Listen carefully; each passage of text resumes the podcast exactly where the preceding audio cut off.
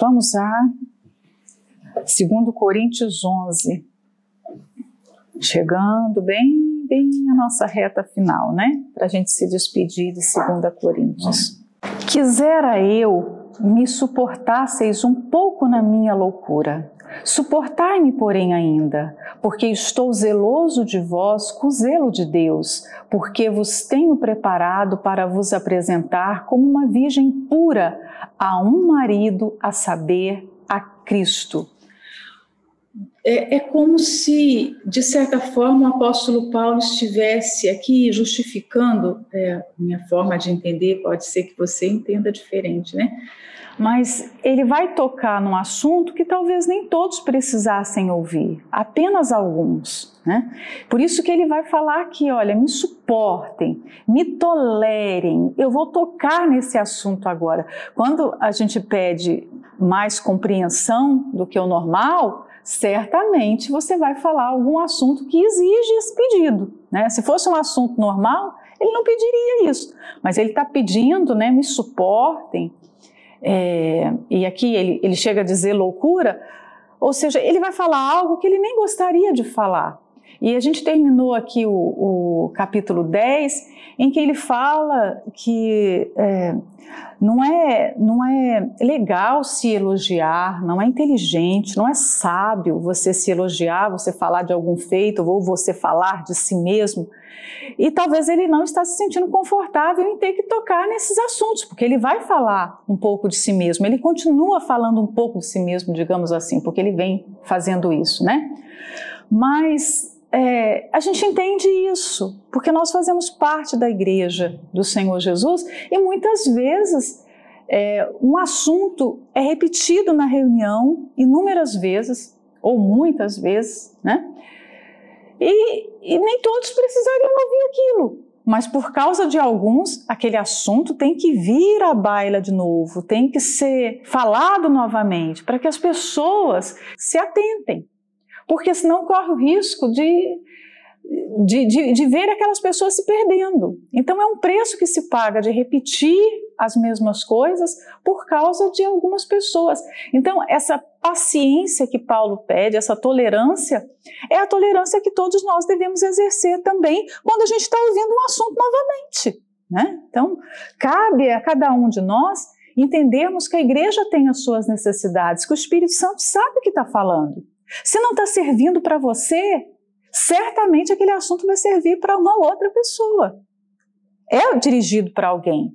E eu prefiro achar que tem alguma coisa ali que vai servir para mim do que achar assim, ah, isso aqui é para todo mundo, menos para mim. Se não está servindo naquele momento, pode ser que vai servir mais à frente. Em algum momento vai servir. Eu só sei de uma coisa: o Espírito Santo cuida da igreja. Ele é o sumo pastor dessa igreja. Então ele sabe das necessidades da igreja, ele conhece a igreja de uma forma que eu e você não conhecemos, não é? Ele conhece as pessoas de uma forma íntima. Ele conhece o coração, que é, como diz o ditado popular, a terra que ninguém pisa. Então, se ele está falando, ele sabe por que está falando. Ao invés de, ah, de novo esse assunto, poxa, ao invés de ter esse comportamento, por que, que você não abraça a palavra confiando que Deus sabe o que está falando? Então, o apóstolo Paulo precisou pedir paciência, porque certamente, conhecendo aquelas pessoas, ele já sabia que provavelmente algumas iriam falar: ah, já vem ele falar de novo isso, né? Ou vai ele falar de novo do apostolado dele, do chamado dele, ou como ele fundou a igreja? Porque quando você lê toda a carta, principalmente quando a gente faz uma leitura corrida, você vê que Paulo fala muitas vezes isso, né? Que ele fundou a igreja. Mas ele não está se ufanando, se vangloriando daquilo. Pelo contrário, ele tem uma alegria de ter sido participante daquele privilégio. Ele se sente privilegiado mesmo feliz, uma pessoa que foi escolhida para uma missão, que tinha muitos espinhos, mas muito nobre diante de Deus. Então, é claro, se algo te traz contentamento, é normal que você fale sobre aquilo, mas você não percebe que ele está falando porque ele se sente mais do que os demais, né? E depois, o, o, segundo versículo, ele toca no ponto do zelo, porque estou zeloso de vós, com o zelo de Deus. O zelo, aqui em algumas traduções, se vocês é, lerem é atualizada, King James e outras mais, NVT, NVI, a, a linguagem de hoje, algumas escolheram a palavra ciúme, né, para colocar no texto. E, e, e, remete um pouco a isso. Esse zelo aqui é um pouco de ciúme, como fala também que o Espírito Santo tem ciúme. É um zelo que lembra um pouco desse de, dessa palavra que a gente tem nas nós, nós temos no, no, no, português ciúme e que é usado nos relacionamentos humanos, né? Mas é diferente do ciúme humano. Se no ciúme humano ele pode evoluir para brigas, para desconfiança, né? Porque, por exemplo, o marido ciumento, ele vai ver problema da esposa olhar para qualquer lado, né? Dela olhar para um poste e ele vai ficar com ciúme, né? Então gera insegurança, gera agressividade, gera tantas coisas ruins. O ciúme, digamos assim, de Deus, o ciúme que o Espírito Santo tem por nós, por exemplo, não é um ciúme que gera coisas ruins, é uma virtude. Né? Então, o zelo que o apóstolo Paulo fala que tem, ele deixa claro que não é um zelo humano, mas é um zelo Hum? De Deus, é um zelo divino. Então, eu tenho zelo por vós. O que justifica essa minha carta, essa minha insistência em que vocês se consertem, que vocês reflitam no comportamento, nas atitudes que estão tendo, é o zelo que Deus colocou em mim. O Espírito Santo colocou esse zelo em mim. Então, é impossível você é, ter o Espírito Santo, ser comissionada a servir a Deus na sua igreja e não ter esse zelo pela sua missão, pelas pessoas. Como você vai ser indiferente a algo tão precioso? Se nós ganhássemos de repente uma joia preciosa, algo de muito valor, nós não iríamos tratar de qualquer forma. A gente não iria colocar, por exemplo, um anel com uma pedra valiosíssimas valiosíssima, nós não iríamos jogar esse anel junto com os nossos anéis que nós temos lá, de 10 euros. Gente ia? Ah, deixa misturado ali, tanto faz. Né? A nossa caixinha de biju, por exemplo, está lá cheia de biju, colar, tem um monte de coisa lá. Né? Você iria deixar numa caixinha separado, você ia de vez em quando ir lá olhar, você não iria usar em todas as ocasiões, você não ia usá-lo e depois chegar e jogar na mesa assim, tipo, tá aqui. Não ia ser assim, você ia ter zelo, porque é algo precioso. Então, o que o apóstolo Paulo está falando? Deus colocou esse zelo em mim por vocês. Então, eu vou trabalhar, eu vou mostrar esse zelo em ação. Eu vou agir esse zelo. Quem tem zelo não fica só em palavras falando que tem zelo pelo povo, pela igreja, pelo que Deus confiou essa pessoa vai mostrar esse zelo. Ela vai sacrificar por esse zelo, né? E aí ele fala: porque vos tenho preparado para vos apresentar como uma virgem pura a um marido, a saber, a Cristo. Porque vos tenho preparado. Ele se sentiu responsável pela igreja. E essa responsabilidade o impulsionava a preparar a igreja para esse encontro. Isso aqui nos remete ao que acontecia no passado. Né? É, quando os reis, você pode ver que todos os povos no passado, os gregos, no caso aqui na época de Paulo eram os gregos, mas todos os povos da antiguidade tinham um grande zelo pela Virgem.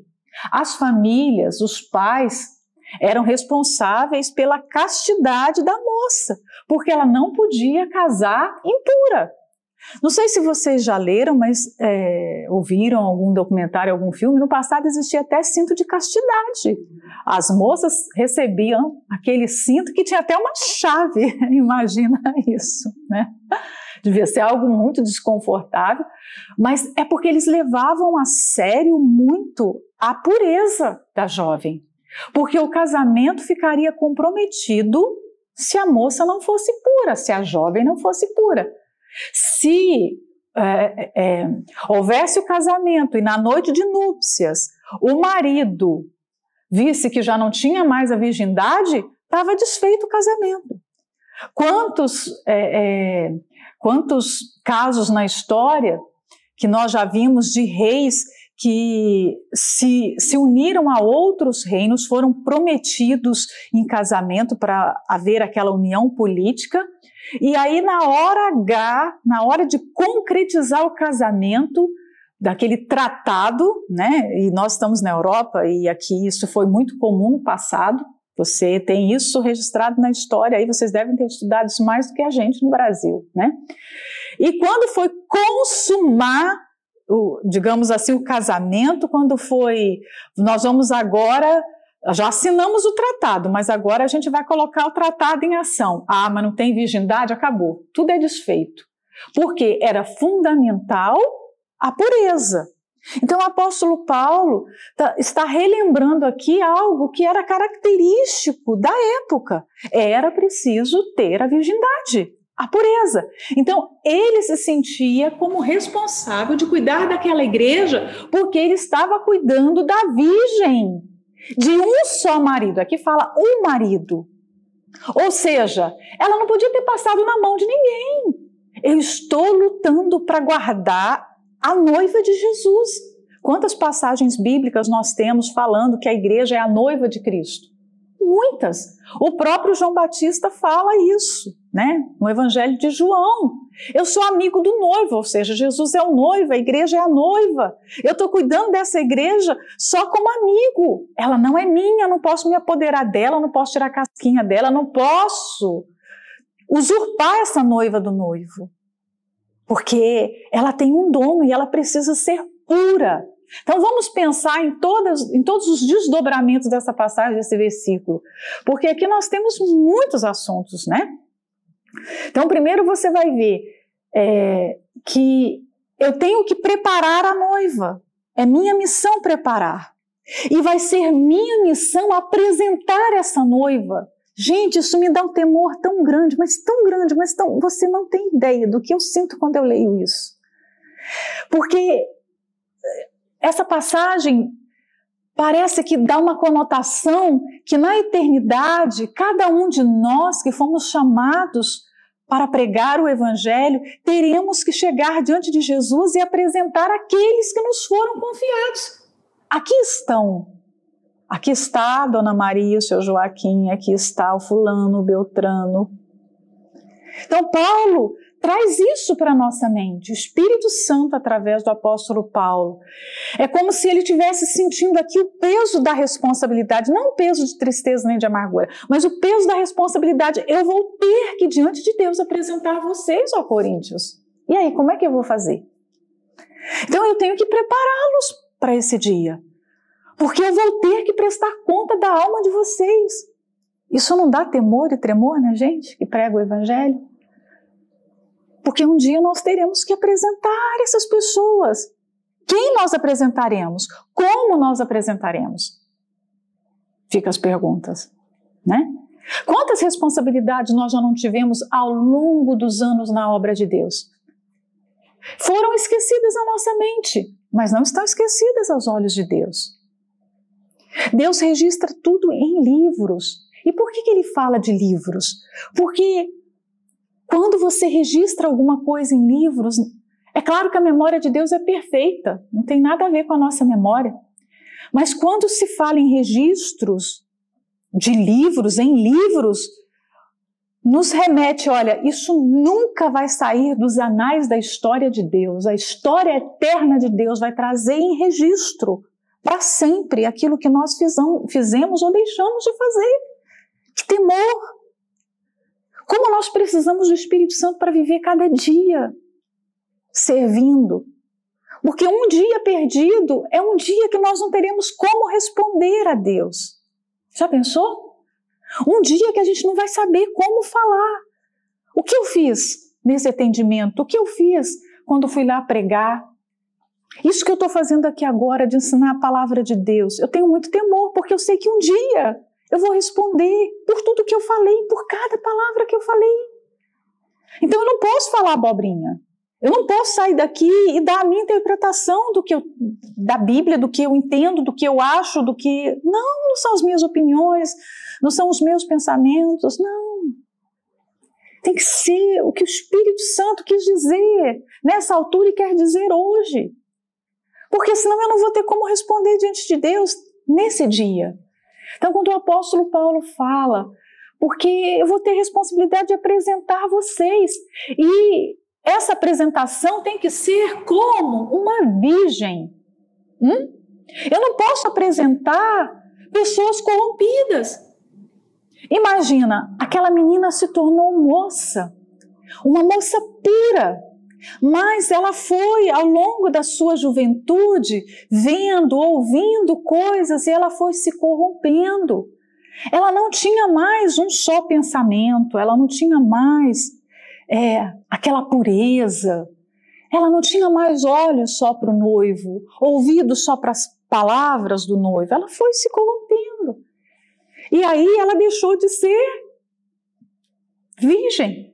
Então, quando o apóstolo Paulo fala, eu vou ter que apresentar vocês diante de Deus, mas o noivo é puro. Ele só pode se unir a uma noiva pura. O casamento só vai poder ser consumado se a noiva for pura. Então, o Senhor Jesus não é um rei qualquer. Ele é um rei santíssimo, puro. Lembrando do casamento judaico, porque isso aqui remete ao casamento nos moldes bíblicos do passado. Havia um noivado. O noivado era um compromisso muito sério. Um compromisso que, se fosse desfeito, era como se, se tivesse passado um divórcio ali naquela família, né? Tivesse acontecido um divórcio. Então, houve um noivado. Quando nós nos unimos ao Senhor Jesus, aconteceu um noivado. Ele colocou o anel no nosso dedo, ele nos deu o Espírito Santo, o penhor da salvação.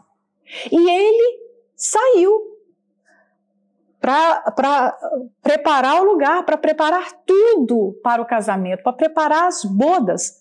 Mas ele vai retornar. No passado, isso normalmente acontecia dentro de um ano. Havia uma passagem de tempo. Depois ele voltava. Mas ele tinha que encontrar a noiva tão pura quanto aquele dia que ele se uniu em noivado com ela. Não podia ter acontecido nada demais, nada de extraordinário ali que ela tivesse perdido, se corrompido. Ela não podia ter, é, ah, vou passear com outro rapaz aqui, eu vou ter amizades impróprias. Não, nada que colocasse em xeque a sua reputação, nada que colocasse em dúvida o seu caráter. Então o apóstolo Paulo tem consciência que o casamento só vai ser consumado se a noiva for pura, virgem. Então nós trazemos isso para a nossa própria vida, numa visão particular, né, individual, e nós trazemos isso para a igreja. O Senhor Jesus só vai se casar conosco, o casamento não foi consumado. Gente, nós precisamos nos lembrar disso todos os dias. O casamento não foi consumado. O casamento vai ser consumado nas bodas do Cordeiro. Ou seja, nós estamos salvos, mas essa salvação vai se consumar quando nós estivermos com o Senhor Jesus. Hum? quando nós estivermos com Ele. Enquanto estamos aqui, temos que nos manter todos os dias em pureza, em santidade, em fidelidade ao noivo. E lembrando que se numa união física, a fidelidade ela é, é, se preza por uma fidelidade física, né? É uma união física, se preza por uma fidelidade física. É considerado adultério quando a mulher saiu com outro homem, quando ela se envolveu em conversas com outro homem pela internet, pelo, né, mandou fotos. É, é considerado essa fidelidade no nível físico. Não tem como a mulher controlar a fidelidade do homem com respeito aos seus pensamentos, aos seus sentimentos, nem o homem controlar a da mulher com respeito ao seu íntimo, ao seu interior. A mulher pode estar ali, sendo, né, continuar casada com um homem e, e sendo fiel, entre aspas, porque não teve nenhum caso extraconjugal. Mas dentro do seu coração, ela pode estar pensando numa outra pessoa. E o seu marido não vai saber disso e nem vai, saber, e nem vai poder punir isso. Mas nós estamos unidas com o noivo, que é espiritual, que nos conhece intimamente, ele sabe tudo que está se passando conosco. Se houver um pensamento de traição, ele sabe. Se houver um desejo pelo mundo, é considerado adultério. Houve um desejo, houve uma fascinação por alguma coisa desse mundo, que é o mundo é um tipo de senhor. Se Jesus é um senhor, o mundo, Satanás, os prazeres representam um outro tipo de senhor.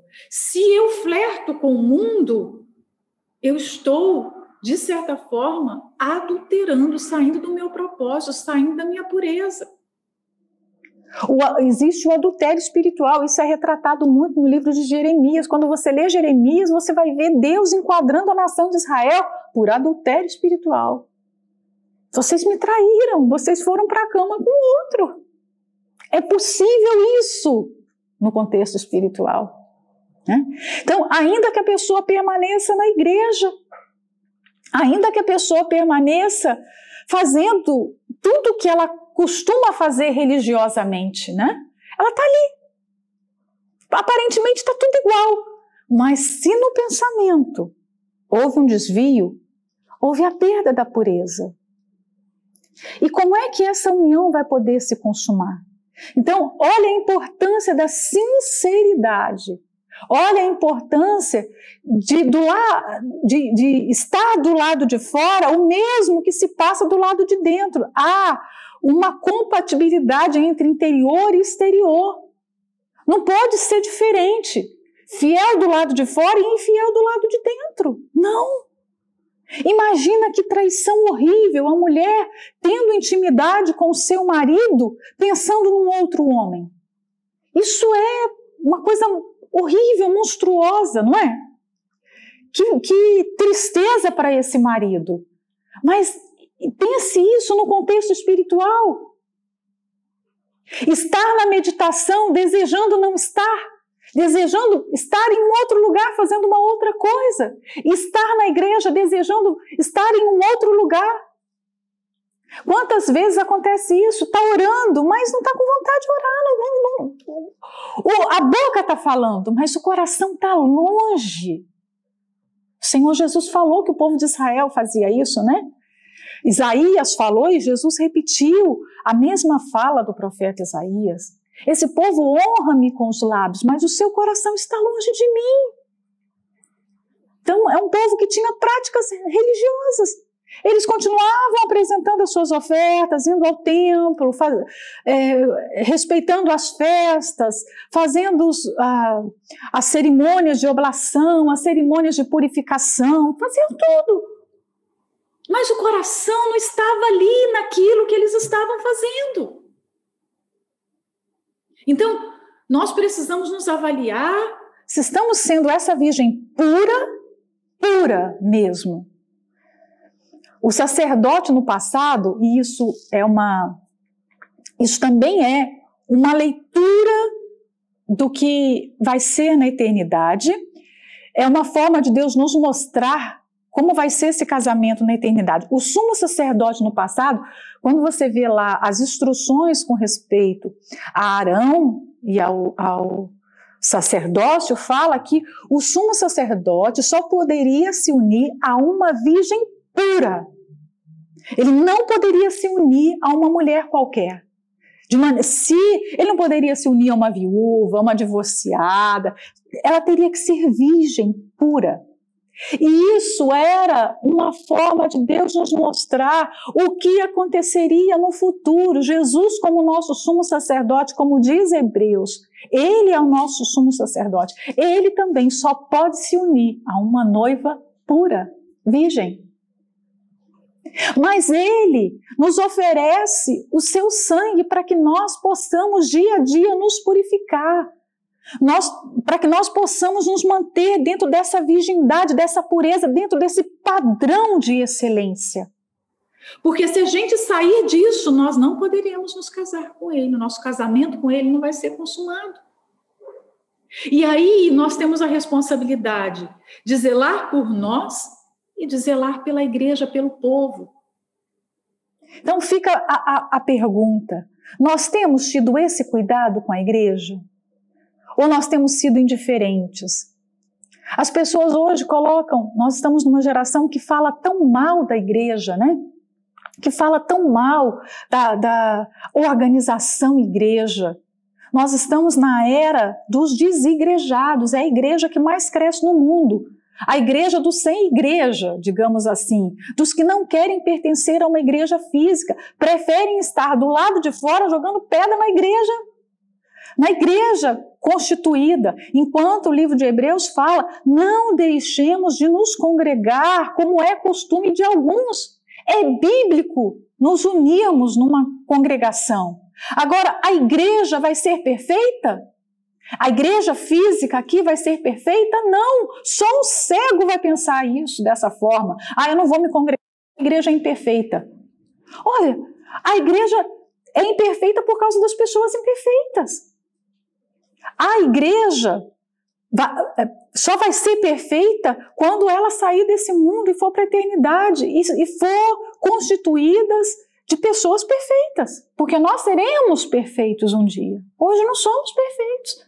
Então, é moda hoje criticar a igreja, né? E usar a justificativa que a, que a igreja é falha, que a igreja comete erros, e, e eu justifico a minha é, separação da igreja porque eu não compactuo dessa imperfeição. As pessoas que falam mal da igreja são as mais imperfeitas. É muito melhor você pensar assim: bom, bom a igreja tem falhas, como aqui o apóstolo Paulo está falando com uma igreja cheia de falhas. Mas ele não joga fora essa igreja, ele não se separa dessa igreja. Ele vai lutar espiritualmente, com sabedoria, para reparar as falhas dessa igreja. Quem está do lado de dentro merece ser ouvido e merece é, é, ser considerado, porque essa pessoa está sendo. Ela está se sacrificando pela igreja. Quem está do lado de fora não está se sacrificando pela igreja. Né? Essa pessoa não merece ser ouvida. Primeiro, porque ela se excluiu dessa igreja física, que é mandamento, que é bíblica. A igreja primitiva era a igreja mais falha quando nós analisamos, as pessoas falam assim: ah, nós deveríamos ser como a igreja primitiva. Claro, a igreja primitiva, maravilhosa, começou ali o início, o batismo, Pentecostes e tudo. Mas a igreja primitiva teve Ananias e Safira. Quando você lê o livro de Atos, quando você vê as cartas aqui, os falsos mestres, os falsos pastores, é, Demas, Alexandre, e muitos outros que desistiram da fé. E olha os problemas da igreja primitiva. Gente, não vai existir problema se não existir, se não existirem homens. Enquanto existirem pessoas, vão existir problemas. Impossível tirar os problemas da igreja. Nós teremos sempre problemas, mas esses problemas só serão problemas para as pessoas imaturas, para as pessoas que não meditam na palavra, que não enxergam a palavra como ela é. Então, esse pensamento, essa desculpa esfarrapada que o diabo está sempre apresentando desculpas para a gente pecar. Então, essa é uma desculpa esfarrapada que é dada hoje na modernidade, né? Porque nenhuma igreja é, é, é certa mais. Então, vamos nos reunir sem igreja, mas até você se reunindo sem igreja, você vai, vai apresentar vários tipos de problemas, vários tipos de pecado. Né? Então, nós somos moldados, lapidados dentro dessa igreja física, com pessoas cheias de falhas. Nós precisamos até dessas pessoas.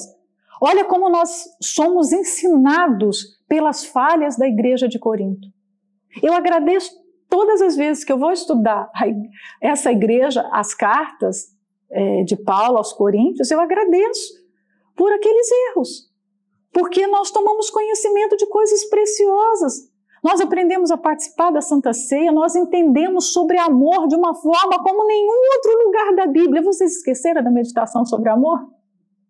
Sobre os dons? Onde, onde nós iríamos aprender sobre os dons se não fosse a problemática igreja de Corinto? Não é? Então, foi maravilhoso.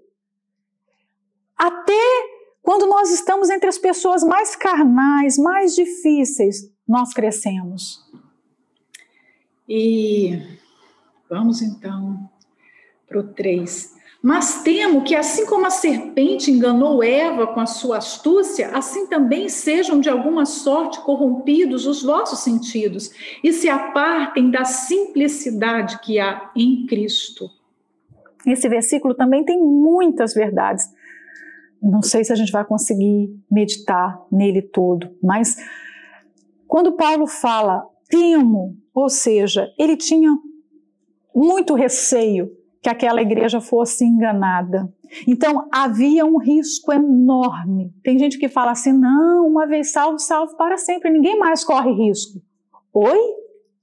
O que, que esse versículo está dizendo? Mas eu temo que vocês sejam enganados.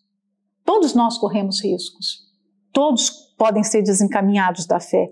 Qualquer um corre risco. Qualquer um.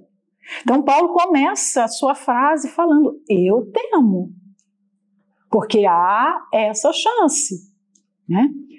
Assim como a serpente enganou Eva, aqui deixa claro que não foi Adão enganado pelo diabo. Adão foi seduzido por Eva. Né? Diferente. Mas Eva foi seduzida, enganada pelo diabo.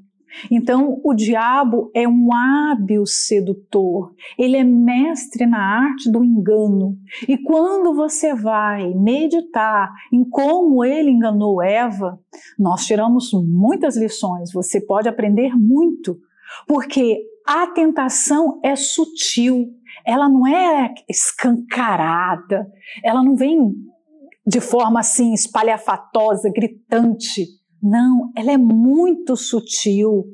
O diabo, em algumas ocasiões, vai usar a própria palavra de Deus para enganar cristãos, para enganar pastor, esposa de pastor, obreiro, pessoas principalmente que conhecem a Bíblia.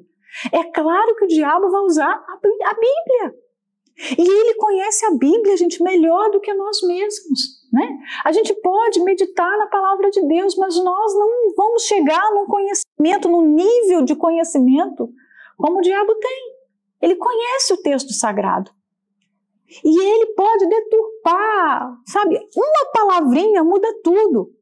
Não sei se vocês já viram, mas no português a nossa língua ela é muito rica, né? Não vou falar de outros idiomas, porque eu não conheço bem outros idiomas para poder falar, né? Mas quem conhece aí, de repente, pode usar exemplos em outros idiomas. Mas o português, por exemplo, a colocação de uma vírgula, você pode ter uma frase com as mesmíssimas palavras, mas se você tira uma vírgula de lugar, a frase muda completamente o sentido. Tipo, se você coloca a, a, vírgula num ponto num, num determinado é, ponto da frase, é, você pode pedir para ouvir aquela pessoa e não matá-la. Se você muda de lugar, você não ouça e mate, né? Tipo assim, fica no sentido oposto, fica com o entendimento contrário. Então, o diabo sabe que se ele mudar, ele não precisa mudar muito, ele pode mudar um pouquinho. Foi o que ele disse para Eva, né? É verdade que Deus falou assim, assim, assim? E Eva sabia. Tanto é que ela corrige a serpente. Não, Deus não falou assim, Deus falou assim. Adão tinha ensinado a palavra direitinho para Eva. A culpa não foi de Adão. Mas o diabo continuou de uma forma sutil. O diabo vai sempre tentar oferecer para a gente algo que aparentemente é melhor do que Deus nos ofereceu. Por exemplo, Quantas pessoas deixam o Senhor Jesus nós vemos jovens que são capazes de deixar o Senhor Jesus por causa de um namorado, por causa de, de um rapaz, né? Vamos falar de, de, de, mulheres. Elas estão na igreja, antes elas namoravam, elas tinham facilidade de, de, de se envolver em relacionamentos, mas depois elas se converteram e na igreja elas não têm tanta facilidade, porque elas olham para todos os lados e elas falam assim: eu não consigo ver ninguém na igreja para eu namorar. Eu já cansei de, de ouvir essas queixas. Ah, dona Núbia, não tem ninguém na igreja para namorar. Eu falei, puxa, você conhece a igreja de Jesus todinha? Como assim? Você só está conhecendo essa igreja aqui. Você não conhece toda a igreja do Senhor Jesus. E quem disse que Jesus está limitado a isso aqui, a esse público aqui? A sua fé está limitada a isso, não o nosso Deus, né? Mas elas começam a ouvir esse discurso do diabo. Não tem ninguém na igreja para você, interessante para você. Olha só esse pessoal que está na igreja. Aí coloca todo mundo para baixo, né?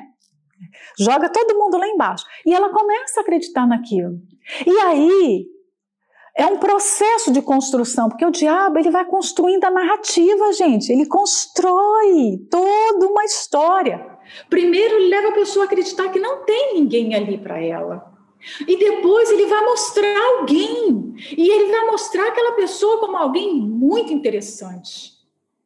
Como alguém, olha só, lá na igreja não tem ninguém como esse, esse rapaz. Bonito, inteligente, bem-sucedido. O diabo vai mostrar todos os atributos. É claro que ele, ele é um hábil vendedor de sonhos. É o que ele faz, ele é vendedor de sonhos. Ele é o mágico dos sonhos. Ele vai tirar da cartola um, um, um cavalheiro, né? Tudo que aquela pessoa imagina. Quantas vezes nós já não vimos isso? E aí, ele é capaz, se a moça apresentar resistência de ir para o mundo, ele é capaz de trazer aquela pessoa para a igreja. Olha, ele está aqui. E aí, nós já assistimos a derrocada espiritual de muitas moças, porque elas se uniram a pessoas e dali foi um passo para o mundo, um passo para o inferno, para perder a fé. Quantos não perderam o ministério? Porque o diabo apresentou alguma coisa melhor. O diabo vai ter sempre uma proposta que parece melhor do que Deus. Foi isso que ele fez com Eva. Não. Se você se você comer desse fruto, vocês vão ser conhecedores do bem e do mal. Deus não quer que vocês conheçam bem e o mal. Em outras palavras, Deus é egoísta, né? Deus está tá, tá proibindo vocês de comer algo que vai dar um poder. Vocês estão sendo é, restringidos então, o diabo, com sutileza, vai tentar mostrar que aquilo que Deus nos deu não é tão bom assim. Então, fazer a obra de Deus não é tão bom assim. Olha só, olha o quanto você está trabalhando, olha o quanto você está sendo injustiçado, olha o quanto as pessoas são ingratas, olha como elas não são suas amigas. Gente, o diabo tem argumentos. Aqui dentro ele tem um monte de argumentos. E ele vai usar o argumento na hora certa. Ele sabe a hora de vulnerabilidade.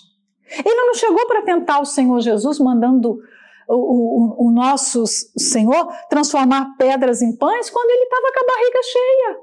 Não. Foi quando ele estava com fome.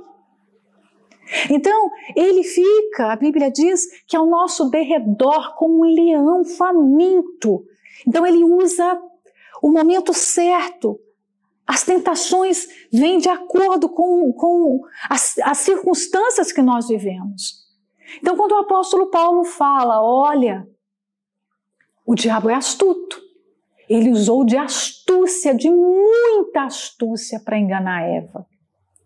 Quando eu vejo pessoas muito espertas na obra, eu lembro logo dessa passagem, porque um dos adjetivos que a Bíblia descreve que Satanás tem astúcia, esperteza. Ele é esperto que só.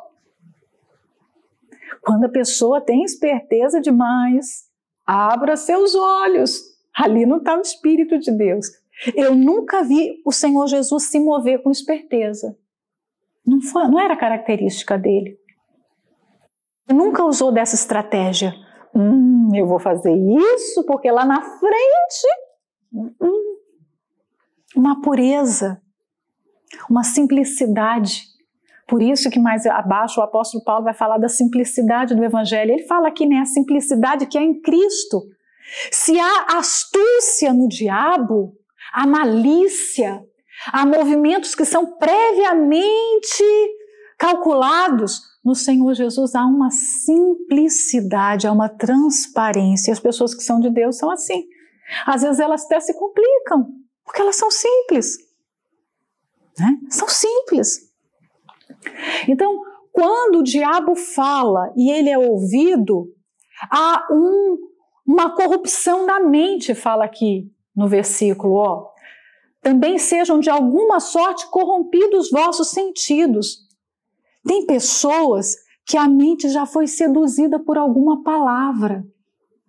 E aí, quando há essa corrupção na mente, você pode falar o que for, que ela não vai compreender mais. Não sei se você já reparou, mas os nossos inimigos, aqueles que nos querem mal, aqueles que nos caluniam, que falam mal de nós, eles podem ouvir uma mensagem uma pregação, eles podem ouvir uma meditação, uma reunião do bispo, eles não vão conseguir extrair nada de bom. A mente está corrompida de tal maneira que qualquer coisa que for dita é ruim. Eles não conseguem ver nada de bom em nós. E olha, não existe. Imagina, uma, uma mensagem de uma hora. Será que não existe nada de bom naquela mensagem? Mas os nossos inimigos não conseguem ver nada de bom. Então, é uma das características que a mente está corrompida. Nada presta. Às vezes, os nossos inimigos até prestam um serviço, né? Porque ajuda a gente a ver os defeitos. Mas, na ótica dos nossos inimigos, nada em nós tem proveito. E não é verdade. A gente sabe se tem defeito? Tem, tem falhas. Claro, com certeza tem. Mas será que é esse ponto? Então nós temos que tomar cuidado, porque se em algum momento a gente começa a ver e ouvir as coisas com essa visão, sabe, com esses sentidos corrompidos, a gente começa também a colocar defeito em tudo. Será que você não está olhando para uma pessoa e você só consegue ficar vendo o que de né, coisas ruins nela? Como ela fala assim, como ela fala assado, ela agiu assim, ela vestiu daquele jeito, a voz dela é assim, o cabelo dela é assado. Os nossos inimigos nos veem assim, Satanás nos vê assim. Nele não há uma gota sequer de afeição, por quem quer que seja. Sabe o que é um ser ter tanta tantas trevas dentro de si que não há uma gota de bondade, uma gota de consideração, de amor, de nada. Ele só vê o que é mal. E ele quer semear essa maldade em nós e corromper a nossa mente. Por quê? Ele quer que a gente se aparte da simplicidade de Jesus. Se, por um lado, nele é só treva, só maldade, em Jesus é só simplicidade, é só pureza. É como se você pegasse, não é, é só um exemplo, mas é como se você pegasse uma pessoa de repente de 80 anos que já viu, viveu muita coisa e se corrompeu no mais alto grau, né? Foi aquele ser humano que chegou ao mais alto nível de corrupção. Você pega ela de um lado e você pega uma criança de 8, 7 anos que nunca foi corrompida. Você coloca os dois juntos assim e você vê que diferença de coração, de alma, de olhos, de comportamento, de intenções. Então, alguém que foi corrompido pelo diabo e alguém que está na simplicidade do evangelho. Imagina, dentro da mesma obra a gente vai ter esses dois tipos de pessoas. Difícil, né? Mas a gente vai ter, né? E aí, na, na próxima meditação, a gente vai falar sobre o outro evangelho, né? Um outro Jesus, um outro espírito e um outro evangelho. Eles estão por aí. O outro Jesus, o outro evangelho, o outro espírito. Essa pregação que apresenta é, essas três características diferentes, ela está sendo difundida. E a gente precisa ter atenção a isso, né? Então a gente para aqui no 3. Deus abençoe a todas. Bom dia.